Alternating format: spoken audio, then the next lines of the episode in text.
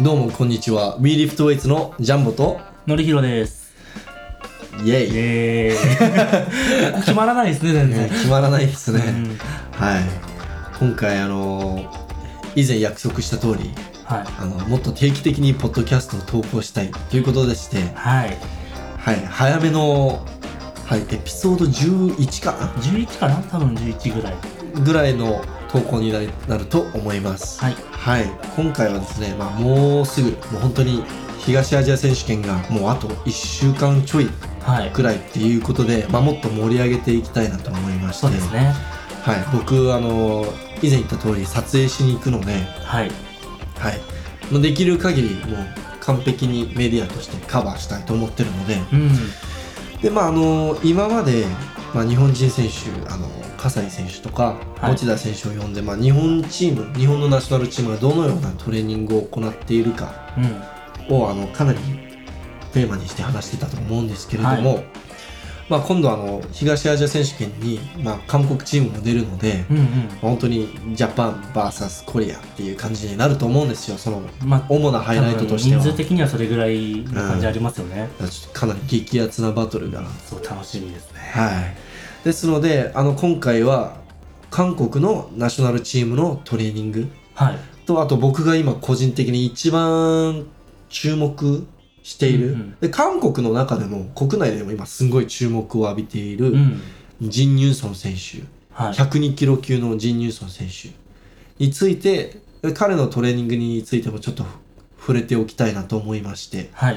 で彼はあの世界選手権で102キロ級として出たんですけれども、はい。今回は109キロ級として出るんでおうじゃあ、階級上げて、よ階り級パ上フげォーてマンスを上げる。そうどかどのような数字出してくるかの楽しみなんで。はい。はい。ですので、はい。今日のトピックは、韓国ナショナルチームのトレーニングになります。はい。実は僕、ジン・ニューソン選手のインタビューをしてたんですよ。去年。10月そう世界選手権の直後あたりにインタビューして、はいはいまあ、記事書くのに2ヶ月ぐらいかかったんだ けど長い長いからはい。でそれを、まあ、英語の記事出して「WeLiftWeights の」あの公式のホームページの方にに載せたんだけど、まあ、英語ではい。でそのインタビューについてちょっと語りたいなと思っておうそうそう結構ね韓国のそのナショナルメンバーがどのようなトレーニングしてるかとかも聞けたのよ、うーうんんうん、だから面白いよ、まあちょっと僕とか英語全然わからないんで、うん、あのまあ Google 翻訳に頼って読むしかないんですけど、えーっとねちょっと今出しますねはいジン・ニューソンのインタビューですね、はいちなみに僕最近トレーニングほとんどジン・ニューソンを意識してやってますあ、じゃあインスタでジャンボさんのアカウントを見つけたら、大体ジンユソンだなって。見つけられたくないんですけど ね誰にも見つかんないでほしいんですけどねほほぼネタで投稿してるからああ、うんまあ僕に辿っていけばなんか出てくる気がしますけど、やめてください。皆さん、やめてくださ い。はい。まあ、僕 WeLift ウェイツになぜか乗ってるんでね。そのなんか、その、か、腕と胴の長さとか身長とかが似てるからさ、すごい参考になるのよ。ああ、まあ体型近い人を真似するのが一番いいですよね。うんわ、。かりやすくて。あと、まあ、あのただね、上げてる重量は3分の1ぐらいじゃないかな。否定できんところがなかなか厳しいですね。 3分の1よりちょっと超えてるかもしれないぐらいか2な。分の1でいいんじゃないですか。 2分の1以下でいいか。うん。はい。じゃあ、ジンニューソンの、あの、トレーニングについてちょっと話したいと思います。はい。まずジニーソンのバックグラウンドはい。彼あの95年生まれなんで24歳です24歳。はまだ若いですいね。若い若いあのまあ皆さんご存知の通り去年の、えー、と2019年 IWF 世界選手権の、えー、と102キロ級のシルバーメダリストはでスナッチのスナッチではゴールドメダルい。うん。 397キロトータルではい。 181キロスナッチとはい。 216キロクリアのジャークうん。でああのの、そうですね。 183キロスナッチもやろうとしたんだけど、はい。惜しくもねあの一回潜って取ったかなって思ったんだけど後ろに落としちゃってそう、ああ、まあでも全然高さ的には来てるからうん、ぜ高さは余裕あったよね余裕あったんでうんまあもうそうそううまくはまればすぐ取れそうみたいな。ただ第二試技もね、後ろにかなり危なかったバラよンス崩しながら撮ってたんで、まあまあ、あっちの方がよう撮れたなっていう感じ。 俺あれ聞いてみたんだけど、はいその日なぜかトレそのアップ中も、はいウォームアップ中もずっと全部後ろ寄りで撮っちゃってて、えー、そうそうだからなんかあちょっと修正しなきゃってなっては第一試技で修正して、まあ、あのちゃんとしたところで撮れたんだって、い。うーん。そうそうそう修正できたのもすごいですね、それ。そうでも第二試技でままたやっぱりちょっと後ろに行っちゃってあ、で、その、ほほぼかたかかとで撮ってて そうそうで、その名残で3はちょっと撮それなかっうた。そういやでも修正できちゃうのはすごいよねすごいですね、それ。うんでえーっとあのもともと105キロ級で、はい。その昔前の階級まあ、2018年まで。より前の階級ではえっと105キロ級として出ててはい。ただその彼はジュニアの時85ではその後94になってい。うん。その105になろうとしてバルクアップしてた途中で階級が変わったらしくてああ、じゃあ、そうだから、まあ、105じゃなかったの105キロ級で出てたんだけど実際の体重は102だったあ、じゃあぴったしだったそうだからちょうどいい階級ができたらしくてああ。でも、オリンピック階級じゃない。確かに多分残念だったのそうがそうオリンピック階級じゃないから結局またバルクアップみ たいなそうそうで今の体型からだと考えられないんだけどはい。その実は俺ね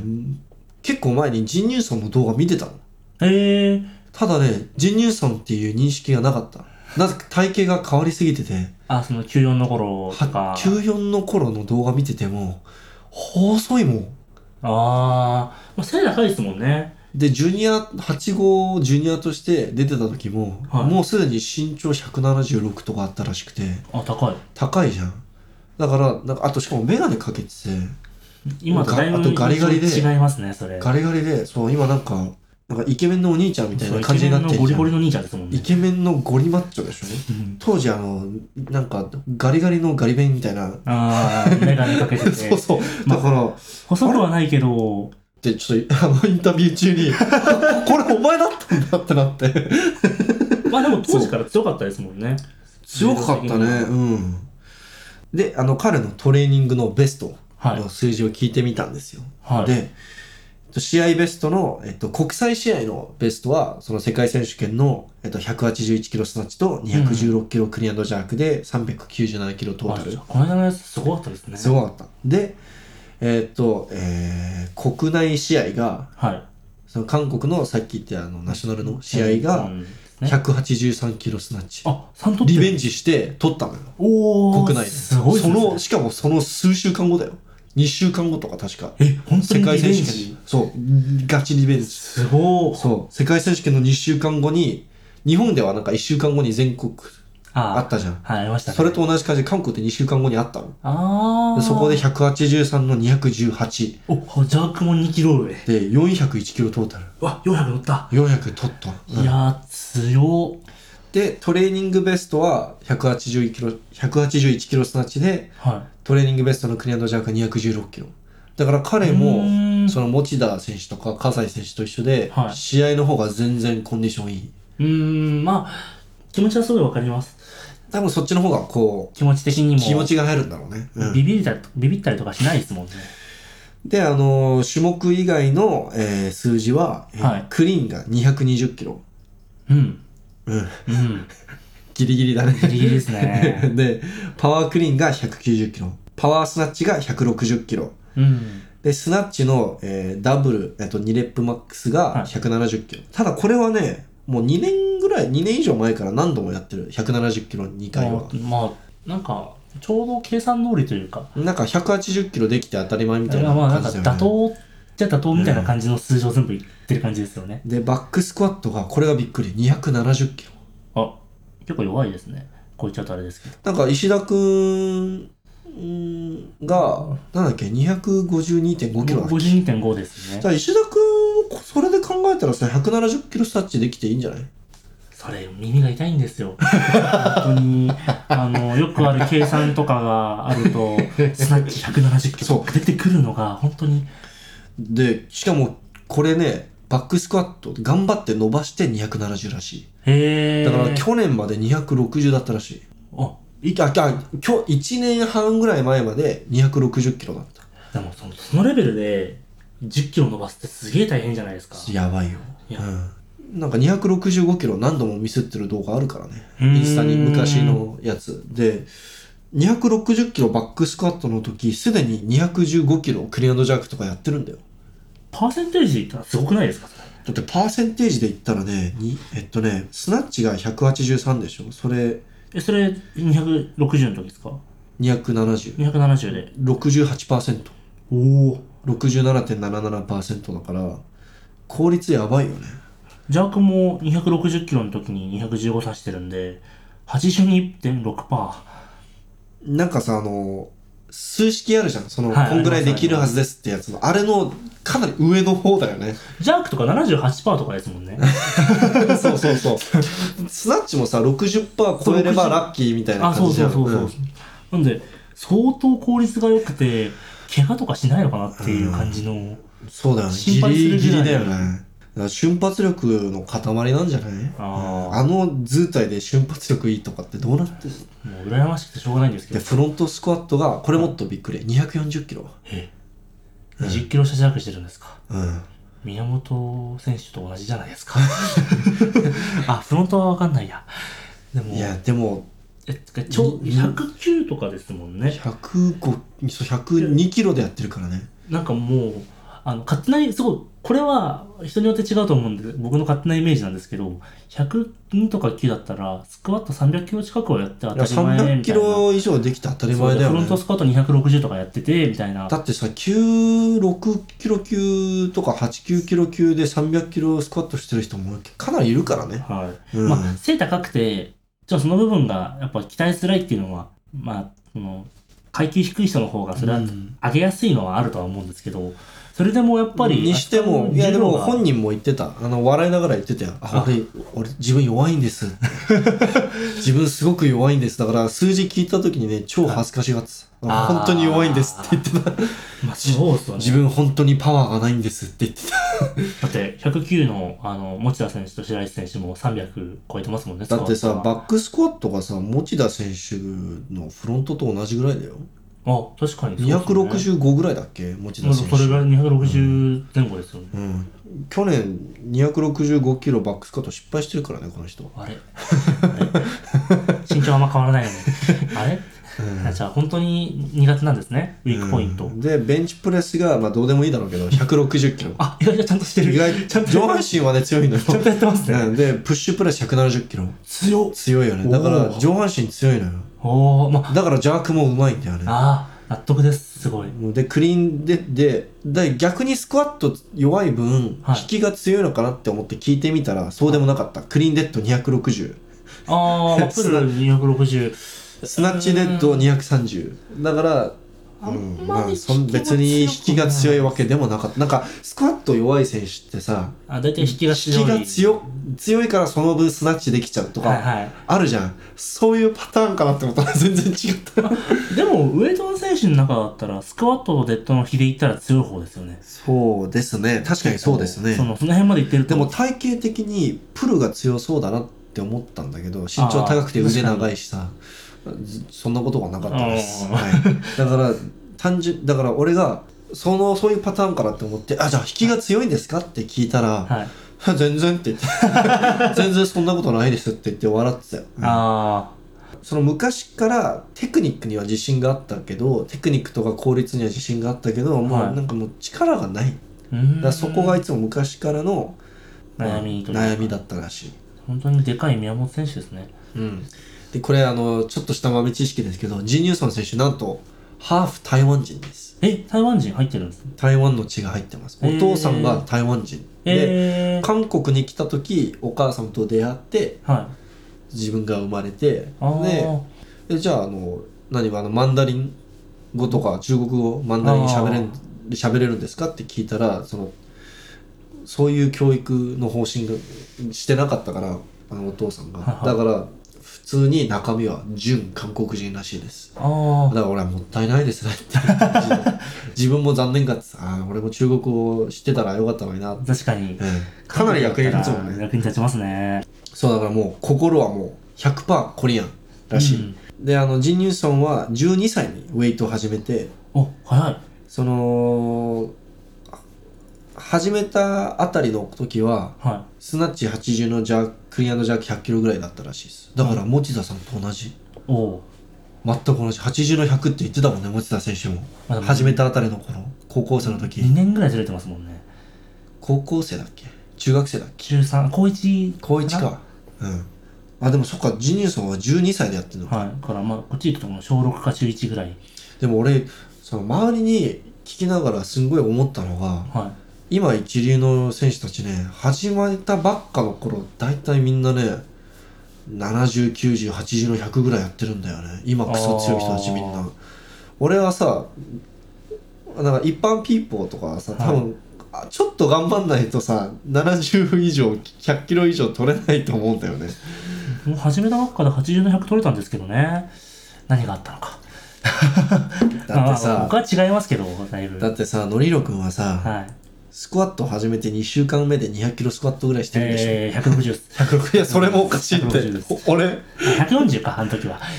何2週間目で140ですだ そう140で1ヶ月後に160お前ジム通ってるおじさんたちねはい140立てない人がほとんどだからあねあそうですよね普通のジム行くとお前ウェイトのジムばっか行ってるからは140いできてる人当たり前のようにいるけど普通のジム行くと20キロ版あんじゃん普通のジムにある、はいはあいれを3枚つけてる時点でおーおーってなるからねあー感覚狂うんですよね、うんあの160は軽いもんだと思ってたんで最近ちょっとスクワットやってなかったんで140すごく重く感じたんですけ どいや僕もあの身長高いからスクワットほんと辛いのよだから、スクワットなんか簡単とか言ってる人見るとね腹立つ、めっちゃ簡単です 怒られそうだなこれ、でまあジンニューソンの話に戻りますけど、まあ、ジンニューソンは、えっ、とウェイトリフティング以外のスポーツは興味なかったとへえそう最初っからなんか他のスポーツも先生がやってみって言ったらしいんだけど、はいはいなんか興味出ないからウェイトだけやったらしい、そうへ逆に意外だよねえ珍しいタイプで珍すしねい珍しいでえーっと初めてジーニューソンが170スナッチとクリーンジャーク200キロを取ったのがはい2016年、おううんえーだからウェイトを始めて8年目でやっとスナッチ170取れたらしいですでも強いですね8年目で170 8年目で170ってか2 2016年4年前だよ4年間でああそっか4年間でとトータル31キロ増えてるんだよ階級はえー階級170取ったのはでも196の時96 94, あ94の時じゃないじゃあ一階級上げたに一階級上げて30キロってすごいですねやばいと思いますでまだまだ成長2017年で180取ってるからねああそっかアナハイムでそっか階級を上げた瞬間にもう取れてるって相当強いですねそれ,、うんなんか伸び方おかしいよねそれ技術があったところですねちなみに170の200取った時のバックスコットは250ですあれあれ 石田君あれ石田君あれおかしいな115の137だ ぞまあ技術ですよこれはまあプルも弱いですけどね、あとね今の体型からだと想像つきませんがはいジン・ニューソンが13歳の時171センチだったんですけどほう体重が59キロ級でしたえ待って59キロで80の100取ってたってことですよねうん超強くないですかそれ強いね 強いっすそねそれちょっと強くないですか強いっすねそれは確かにテクニックに自信あるって納得ですねんだって多分その時スクワット120とかですよね、うんその感じだとうんちなみに94だった時にはもうすでに1 8 0ンチだったらしいんであらだからガリガリだったんですね、あーうん、 94でガリガリに見えるってなかなかまあ94の時は結構がっちりしてましたけど85の時は本当にガリガリに見えるうん感じの見た目だったんでもう食いまくったらしいあー食うのがすんごい大変だったらしいもあう食って食って食いまくってで食いすぎててはいそのやっぱりさ体重変わると体型が変わって姿勢が変わるじゃん、あ変スわりまタすーねトの姿勢とか、はいバーを受け止める姿勢とか変わるけどジンニュースの選手はスタートではいあのお腹が出すぎ て腹圧入れられなくなってああスタートがすごいあのやりにくくなったって言ってたまあ今はもう慣れたらしいんだけあどー最初それがとてもこう困惑してたらしい、ああ、なんか、やっぱそれ、同僚した人あるあるなんですかね。まだ、わかんないんですよね。あちなみに w e リフトウェイツのジャンプは最近増量してますけどすごいわかりま何すキロぐらい増えましたえっと最後には自己ベストを狙った時に比べては体い重が5キロ近く増えてますい。ね、おー、だいぶ変わりましたね。あのですねまずスクワットが浅くなったんですよああ、足が太くなって。そうケツと足が太くなって、でスナッチの受け止める高さがはい。変わったんですよああ、ちょっと高くなんなきゃいけないですよね。高くなったんですよであとあの四頭筋も分厚くなって、はないんか邪魔なんですよバーベルうをんそのセカンドをもっと我慢しなきゃいけないんですよ、はいはいはい。早くセカンドに上げようとすると四頭筋にズルズルズルズル引きずってはい。バーベルがあの減速するんですよ なかなかない悩みですね、それも。あの足が大きくなったのは嬉しいんですけれどもはい。テクニックが変わるのってちょっとイライラしますねあー、まあ、あと2ヶ月ぐらいしたらなれそうですけど、2ヶ月間この、えでもにこ次の2ヶ月間も増量し続ける予定なんでちなみに今体重何キロですかいや86.5っすね身長は。 183っすだからまだガリガリっすまだあれあれですね。まだガリガリです多分あはいの89キロ級でさ183センチいないでしょまあ、普通だったらいますけどね。はい、じゃあまた話がそれてしまいま した。はい。で、まあ、じゃあ人乳層、まあ他になんか聞きたいことある人乳層について、何があるかなそれが韓国のトレーニングでもいいし。ナショナルチーム、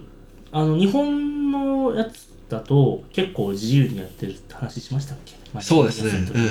はい。で、韓国はどうなんですか、その辺は。韓国はもう正反対。ああ、もうガチって決められてる。もう決められてるし、その、あとコーチがちゃんとプログラム、まあ、それが普通じゃ普通に感じもしますけど、その、なんだろう、こう多分日本チームはこうい自由に自分で組んでいいよっていうあ方ーそう針ですねだと思うんだけど、韓国は基本的にコーチがこう決めみんなでやることがこう大体決まってて、はいそこから各選手ごとにもっと必要なものを取り組んだりあこれいらないからこれ抜いたりっていう感じですだからすごいいいですね。だからその完全にもう決められたもの以外やっちゃダメっていうわけではなくて、はい。それもだっておかしい話でしょそうです人ねを個人個人違うんだから必要なものがだから決められたものがあってそこから足し算引き算していく感じですうんでスナッチで、じゃあ今日5セットやれって言った人に対そうしそうて、そう苦手だから8セットやって、得意だったら2セットでいいよとか。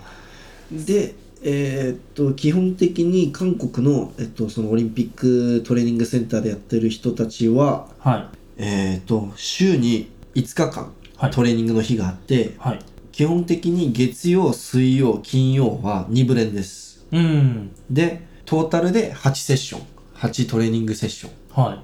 はい。で、あの、コーチがトレーニングプログラムを書いて、えっとね、あの、ワンノートってわかるい。あ、見たことあります。あの、紫色のはいアプリあるじゃん。はいあれでみんなでリンクさせて、はそこで、あの、プロ、エクセルみたいなプログラムを共有して、いうん。そこにトレーニングした内容を選手たちが埋めてって、それをコーチが携帯で見れる。ああじゃあ見れなくても内容とか把握してそうそうそうお前これやれそあうそれうやれっていうのはちゃんと指示できるそうそうそう。で、あの、1週間に1回、はいきあの、書く。うーんそうそうだやっぱりねあのーやっぱり週によって調子も全然コンディションも全然違うしさ、あのもっとフレキシブルにトレーニングをの、く組んでいかなきゃいけないから1週間ごとにルーチンを決めて作っていってうるんさあやっぱりオンラインコーチングとかだともう一気に4週間バンって出したりとかああやりますがねあるけど、まあ、まあトップレベルになってくるとねやっぱそういうの大事だからあじゃあサイクル的にはそのいわゆるなんか長期サイクルみたいな感じで組んでるわけじゃないってことあですかねとそそのの試合にもよるで次あーい出る試合がいつなのかにもよるでも基本的には1週間単位で考えてそうで、うんまあ一応裏には実はちょっとあるけどみたいな感じでできてうるで例えばあの次の大事な試合が、はいあのアジア選手権だとしますで、はいアジア選手権まであと3ヶ月しかないとかだったら、もうそれに向けて組んであいくまのあそこはでもなんか例えばもう34ヶ月間大事な試合がないってなったら、まああの多分そんなにこうサイクル組んでやるっていうのはないと思う。うーん、なんかちょっとイメージと逆に多分オフシーズンのトレーニングだから筋トレとかああになそれか休む補強系ちゃんと補が強っつりや系るとかな休み休みをいっぱい入れてとかうーんでえーっと基本的に、えーっと午後のトレーニングは種目はいで朝のトレーニングセッションは補強がほとんど補強と筋トレがほとんどじゃあ補強筋トレ系を週3日は根詰めてガッてやってただね月水金その補強をがっつりやるのは週3回ぐらいだけどは週34回ぐらいかなでいも、うん基本的に全てのトレーニングセッションに上半身のトレーニング最低でも15分から20分やってるらしいへえだからちゃんとしてるんだよ、ちゃんとやってまちすゃねんと下半身そのバランスよくジン・ユンさんが教えてくれたのはやっぱり中国人選手とか見てると分かる通り、やっぱ筋トレ大量にやってるじゃんあやっのて人ますねたち、だからできる限りあれをモデルにしてあじゃあベースは中国のやり方考えてるでもそいやでも俺がコーチに聞いた時は、はいい、ろんなところから取り入れて取り入れてるって言ってたロシア式ももちろん参考にしてるし、うんやっぱロシアはほら文献がすごいじゃんそうですねいろいろ研究されてるし まあその研究されてる対象の選手たちがみんなドーピングしてたっていう問題はあるけど、まあまあそのボリュームさえ情報は結構有益なものが多かったそうでし、すねあとで中国はやっぱりさメダル一番獲得してる国だからさ、はい参考にすべきじゃん。それはもう一番なんならアジア人とうアジア圏で体も似ててそうしやすいですよねただはいジン選手が言ってた通り、まあ、これは俺も共すごい共感できるんだけど、あいつらのやり方はあの現実的に不可能だから、まあまあいそう一日中筋トレやってらんないじゃん。無理ですね普通うんはそうだから中国人選手だからあんな一日中筋トレと種目ばっかりできてて、それを多分韓国の代表選手とかややったら多分すぐ辞めるか死ぬかだ よね講師やばいですねすぐ辞めるかすもうすぐその疲労がやばい 回復できないと思うかあーもらうそうですよねまあでもできる限りそれをモデルにしてうん取り入れようととしそてれるらはしいすトごレーニいいンいグですね、うんで補強は主にスクワットまあ当たり前だけどスクワットプレスうんあとプレスもちゃんとプッシュプレスとあのまあ他にその各個人の弱みうんをあの強化する種目あのー補強とかもしくはインバランスはああのーアンバランス左右差とかを、あのーちょっと調整できるエクササイズいはとかだからちゃんとそういうのもやってますね大量にやってるんだってうんい確かに韓国の選手で回転する人とかあんまりいないですよねじゃだあからバランス悪い選手いないよねないですよねチェンリージュみたいな動き方しないでしょだってまあと中国の人はもう歪んでても関係ねえっていう歪んでても上げればいいやって感じじゃ んうんうんあと韓国の結構独特なエクササイズがあってはいあのスナッチグリップのスラスターあーバックバックスラスターあれさ韓国人の選手しか俺やってんの見たことないんだよね確かにそうですね、ピオップ選手とか大好きじゃんあの種は目い、180ぐらいやってますよね780ぐらいそうだね185やってるね85までやってますか185までやって あてーこれは必ずやらされるらしい韓国人へーはみんなやらされるらしい補強の日は必ず、やるええだから普通みんなさ多分それこそロシア式だったらさはい、オーバーヘッドスクワットかスナッチバランスでしょはいはいはい韓国はあのスラスターうんえでー、も確かにねそのスクワットにもつなが足の力にもつながるし、うんあの上半身のその強さあの筋肉にもつながるし、はだから理にかなってると思うんだよねい、確かにうんまあやったことはあとこっちの方がね足強い人だったら高重量扱えるからまあ確かにだってそのオーバーヘッドスクワットってプッシュプレスかスナッチグリップジャークしなきゃいけないじゃん、はいやるためには、あれしんどいんですよねあれよりはしんどくないと思うんだよね確かにそうですねあれよりりはやりやすいと思うんだよねそうこれはみんな必ずやらされるらしいへえでこのエクササイズには名前はあるんですかって聞いたら「えない」って言われ ただからスナッチ幅スバックスラスター、まあバックスラスターで長いけどねスナッチグリップバックスラスタスナーッチグリップバック長い長い略しちゃえばいいんじゃないですか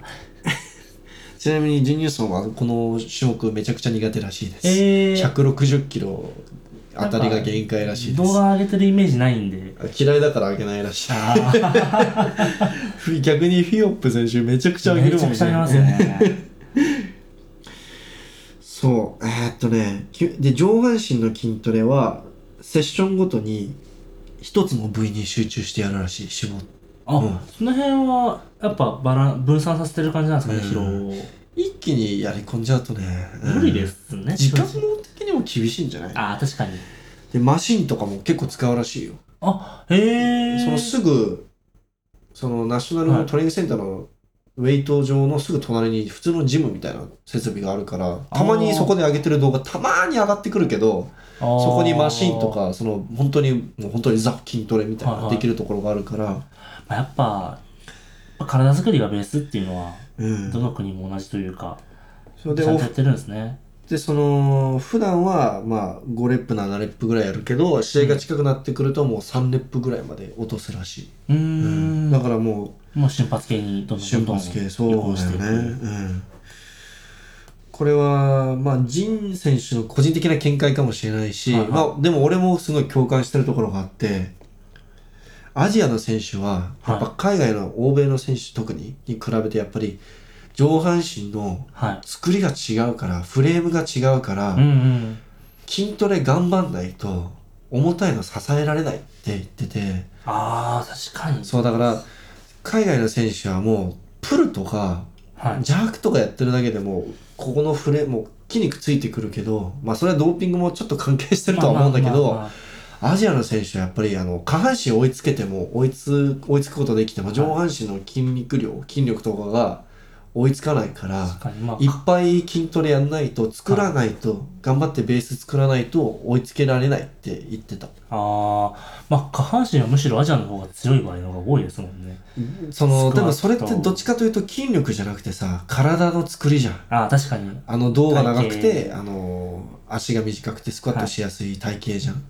うん、確かにそうですね。だから中国人選手はスクワットはアホみたいに強いでしょうん、みんな250を超えてきますもんね。うん、なんか軽量級で250キロ超えてくるからさ、意味わからない。うん、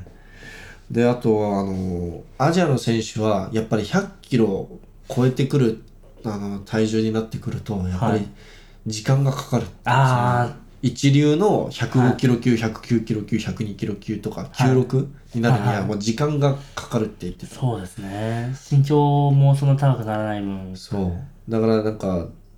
でも海外でもはい長級になるには時間がかかるって、あだいたいピークするのが30手前っていうのね、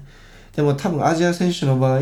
それは109キロ級とか102キロ級とかでも同じだと思うそれぐらいかかる可能性が高い。多分軽量級だとジュニアでも全然その世界記録レベルまで達することはありえるじゃん、いますね。うんはい、たまに。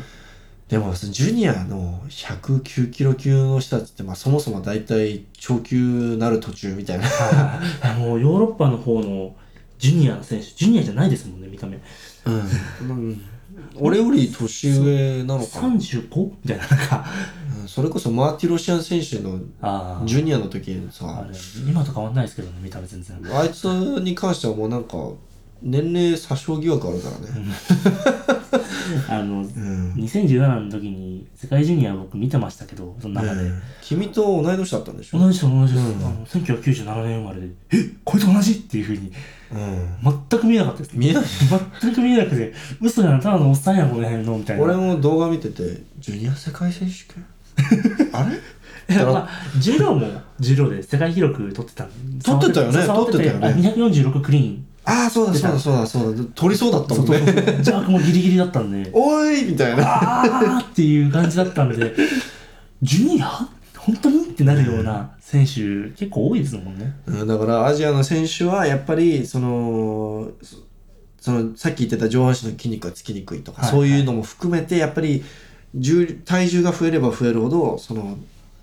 その完全なる109キロ級とか102キロ級とかなるには時間がかかるって言ってた、ああ、うんじゃあ上半身のトレーニングが嫌いな人は頑張らなきゃいけないっていう、自分のことですか言わないでください。本当に足しかやってないです。であのスクワットは週4基本的にああ、結構やりますね。月水金土でうんスクワットをやっていて、あのーフロンバックフロントバックフロントって変えながらやあっあ、てじゃあうん実質週2週2で。そうそうフロントバックフロントバックうんうんうんうんやっててその二ブレンじゃない日はあの例えば火曜日と木曜日とかは2ブレあのそのワンセッションだけあやるんだけどってことは、月、火、水、木、金で土日はオフ。ってことですかいや月か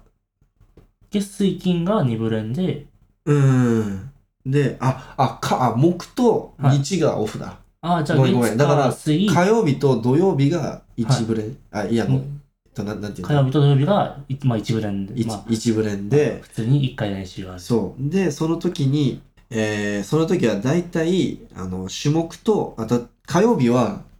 基本的に種目とはい。軽いプル、軽いプル。軽めのプルで土曜日は種目はほとんどやらないでもう補強ばっか、へえ。この日人事選手は大体筋トレしてるらしいへで試合が近くなってくると練習量を減らしていくらしいその回復するためにー。ああ、まあまあ、それは一疲労を抜く般的な抜くためにやり方ですそようね。だからかん結構簡単分かりやすいやり方やってて、うん2ブレンの日を1ブレンに変えるらしあ、わかりやすいいです分ね。かりやすいよね、じうんゃあ、その質とかを落とさずに、質は落とさないんだけどあの単純に練習量を減らすだから、うんあのセッションを減らすしそうセッションを減らして、はいでも週5で練習はしてるうん、んまあ、8から比べたら5だったらだいぶ楽になりますよね。楽だよね、もう体的には。うん、この時期はしもう本当に、まあ、当たり前だけど種目と下半身の力、うん。下半身の筋力とあとプルにだいぶ力を入れるらしい、ああ、まあ、うんその辺はなんか、イメージ通りというなか。んか中国チームとやってること似てるなってだい思うぶ近いことやってますね。うん中国チーム試合直前とかアホみたいにプルやってるよめねっちゃプルしますよね。すんげえプルしてるやつスクワットはなんかやりたい人がやって、プルは全員やれみたいな感じのイメージ。うん大体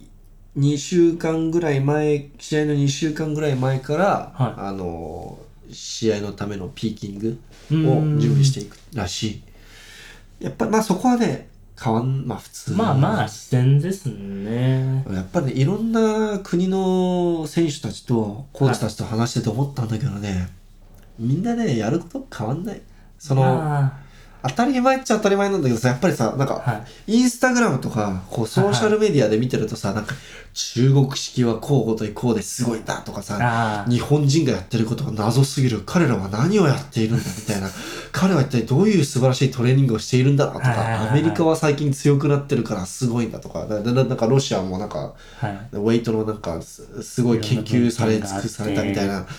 でドイツはもうなんかすごい科学に変えた、はいはいはいななんかあるじゃんそういうのありまなすんあかりまブすランド化っていうのトレーニング法スタイルの、はいでもねやっぱりね蓋開けて覗いてみるとねやってること同じなんだよ、まあ、確そうかに、まあ、細かい差はあって、確かに韓国人しかやってないメニューとかも存在はしますけど、うん、そんなでにももうでも基本的にやっぱりねみんな種目はやるでしょ当たり前だ当たり前ですね競技だから、はいでスクワットやるでしょ、はい。でプルやっあのて、多分プレスやるよねちょびちょびっとププレレススややっってであのままあプルもちょびちょびっとやって、はであとまあ筋トレい。筋トレ、本当にもうこれだけよはい。これ以外のことはだ大体やってないだから特殊な筋トレしてるわけでもないですもんね。マシン使ってやってるっていうそう話なんかその中なんかすごいブランド化されてるけど、はい各各国のトレーニングスはいタイル、はいはいあんまり変わんないのやってることはあんま変わんないうん、まあちょっと中国が特殊なだけで、だから実際どうなんですかね、あれも。じ違う多分一番違うところは文化だと思うあトレーニングスタイイルじゃなくてル。はい。例えば中国人選手は俺はこの試合でメダル取らないと嫁と子供を養えないとかああ、もう覚悟が違った。覚悟が違うしあとまあもうあと多分その国国からサポートがあって、はい。コーチがそのそこら辺の田舎行ってはい。あのその才能ある子供たちを見つけてくるじゃんああ、そうですね。そういうのないでしょうん日本ってまあ全くないですね。うん、上手い人が生き残るって感じでしょ日本は、うんやってたやってて上手い人はナショナルにたどり着くって感じでしょそうですねん、だからそういうところの違いがそのそれそのところの文化とその,、うん。その国のサポサポートの体制とかが中国のトレーニングスタイル なんだよああ。そう内容とかは、まあ、変なことやってるようにも見えるけど、結局は筋トレってくくりで考えたら同じだし、うん、そうそうそう。だから別にその、なんかチャイニーズの、その、プルのやり方が素晴らしいから、金メダルが取れるとかじゃないんだよ。そうですね。それは間違いないですね。うん。タラカセはチャイニーズのプルやってないですもんね。うんじゃあ、タラハゼが中国人式のプルやったら、あの、記録が伸びるのかっていうわけでもない し絶ね。対違いますね、あれは。間違いないですね。タラタラハゼがね、600キロフロントスクワットラックホールドをやったから、でみたいな感じで、うんその前に関節死にそうですけど、 まず乗っけられないですよ。プレートつかない。多分パワーリフティングのプレート使わないと乗っけられない。まあ、ギリギリですね、それでも。まずエレイコのバーブルが持つかどうかあ、しなりまくっエレて。イコは600キロだったと思います、大会マ時ジ点で。あ、1500キロだっけ ?2 万個か。まあまあ、でも、上坂とかは多分持たないですね。そうだね。はいうんてか、韓国の代表コーチと俺、少し仲いいから話したことあるんだけど、すんごい優しい人、ちなみに。あーで、あの変わんないって言ってた。あの本人も、いや、トレーニングやってることはみんなやっぱ変わんないって言ってた。うーん。それは、それをうまく、どうやってうまく指導して、こう、うん。大事な日に結果出せるかが大事であって別にそのトレーニングスタイルがどうのこうのではないうーん。って言っていましたよ、なんか、そういうのどこでも同じですね。受験とかも、特別なことやる必要はなくて、うんちゃんと、その必要なことを勉強してやればいいっていうのもあって、うん、やっぱみんな同じことやってるんですね。はいまあ、韓国のやつ結構いろいろと、まあ、結局は普通。うん、まあえでもなんか石田君が聞いてて一番面白いなって思ったのあるへえ、いや、衝撃的な部分はやっぱスクワットの部分ですよね。おなそのどうしてどうしてパーセンテージ。ああそのジン・ニューソンの、はいうんいや、素直にすごいなっていう。いやジン選手の効率はすごいよねあれ、もう、おおすげえっていううんのはありますね。まあ、でもやっぱりなんか聞いてると、ああ、なんか、なんていうんですか、やっぱり、期待しちゃうじゃないですか。うんうんその国があるから。うんこうみたいななんかうんやつを期待して聞くと、あそうなのねうんみたいな風になっちゃうなんかちょっとこのこういう変なものを持っちゃってる自分がいいのは嫌ですね。まあまあわからなくはないようん、うんまあそんな感じですかねはい。はいまあ参考になれば。まあ皆さんもこの情報を知ってる状態で東アジア選手権のあの結果を楽しみにしながらそうですね。あの僕かなり面白くなるかなと思いますはいはい結構早い段階で人生は出ますかね。あのメディアの方には。出します 僕が必ず仁選手は出します、いい気分もあるかもしれない。うんこれちょっと逆にさちょっとハードル上げすぎてさあー仁選手あのパフォーマンス悪かったらマジで申し訳ないんだけどねまあまあまあ、様子見 て、はいでも僕本当に楽しみにしてあますのもう本当に現地にまさまさか行くとは思ってなかったんで、いそれは。 かなり盛り上がると思いますよはい。ということで、す皆さん、あの、ジン選手のパフォーマンス、そしてあの、韓国 VS ジャパ ンの対決も楽しみにしながら、東アジア楽しみにしてください。はい最後までご清聴いただきありがとうございました。ありがとうございました。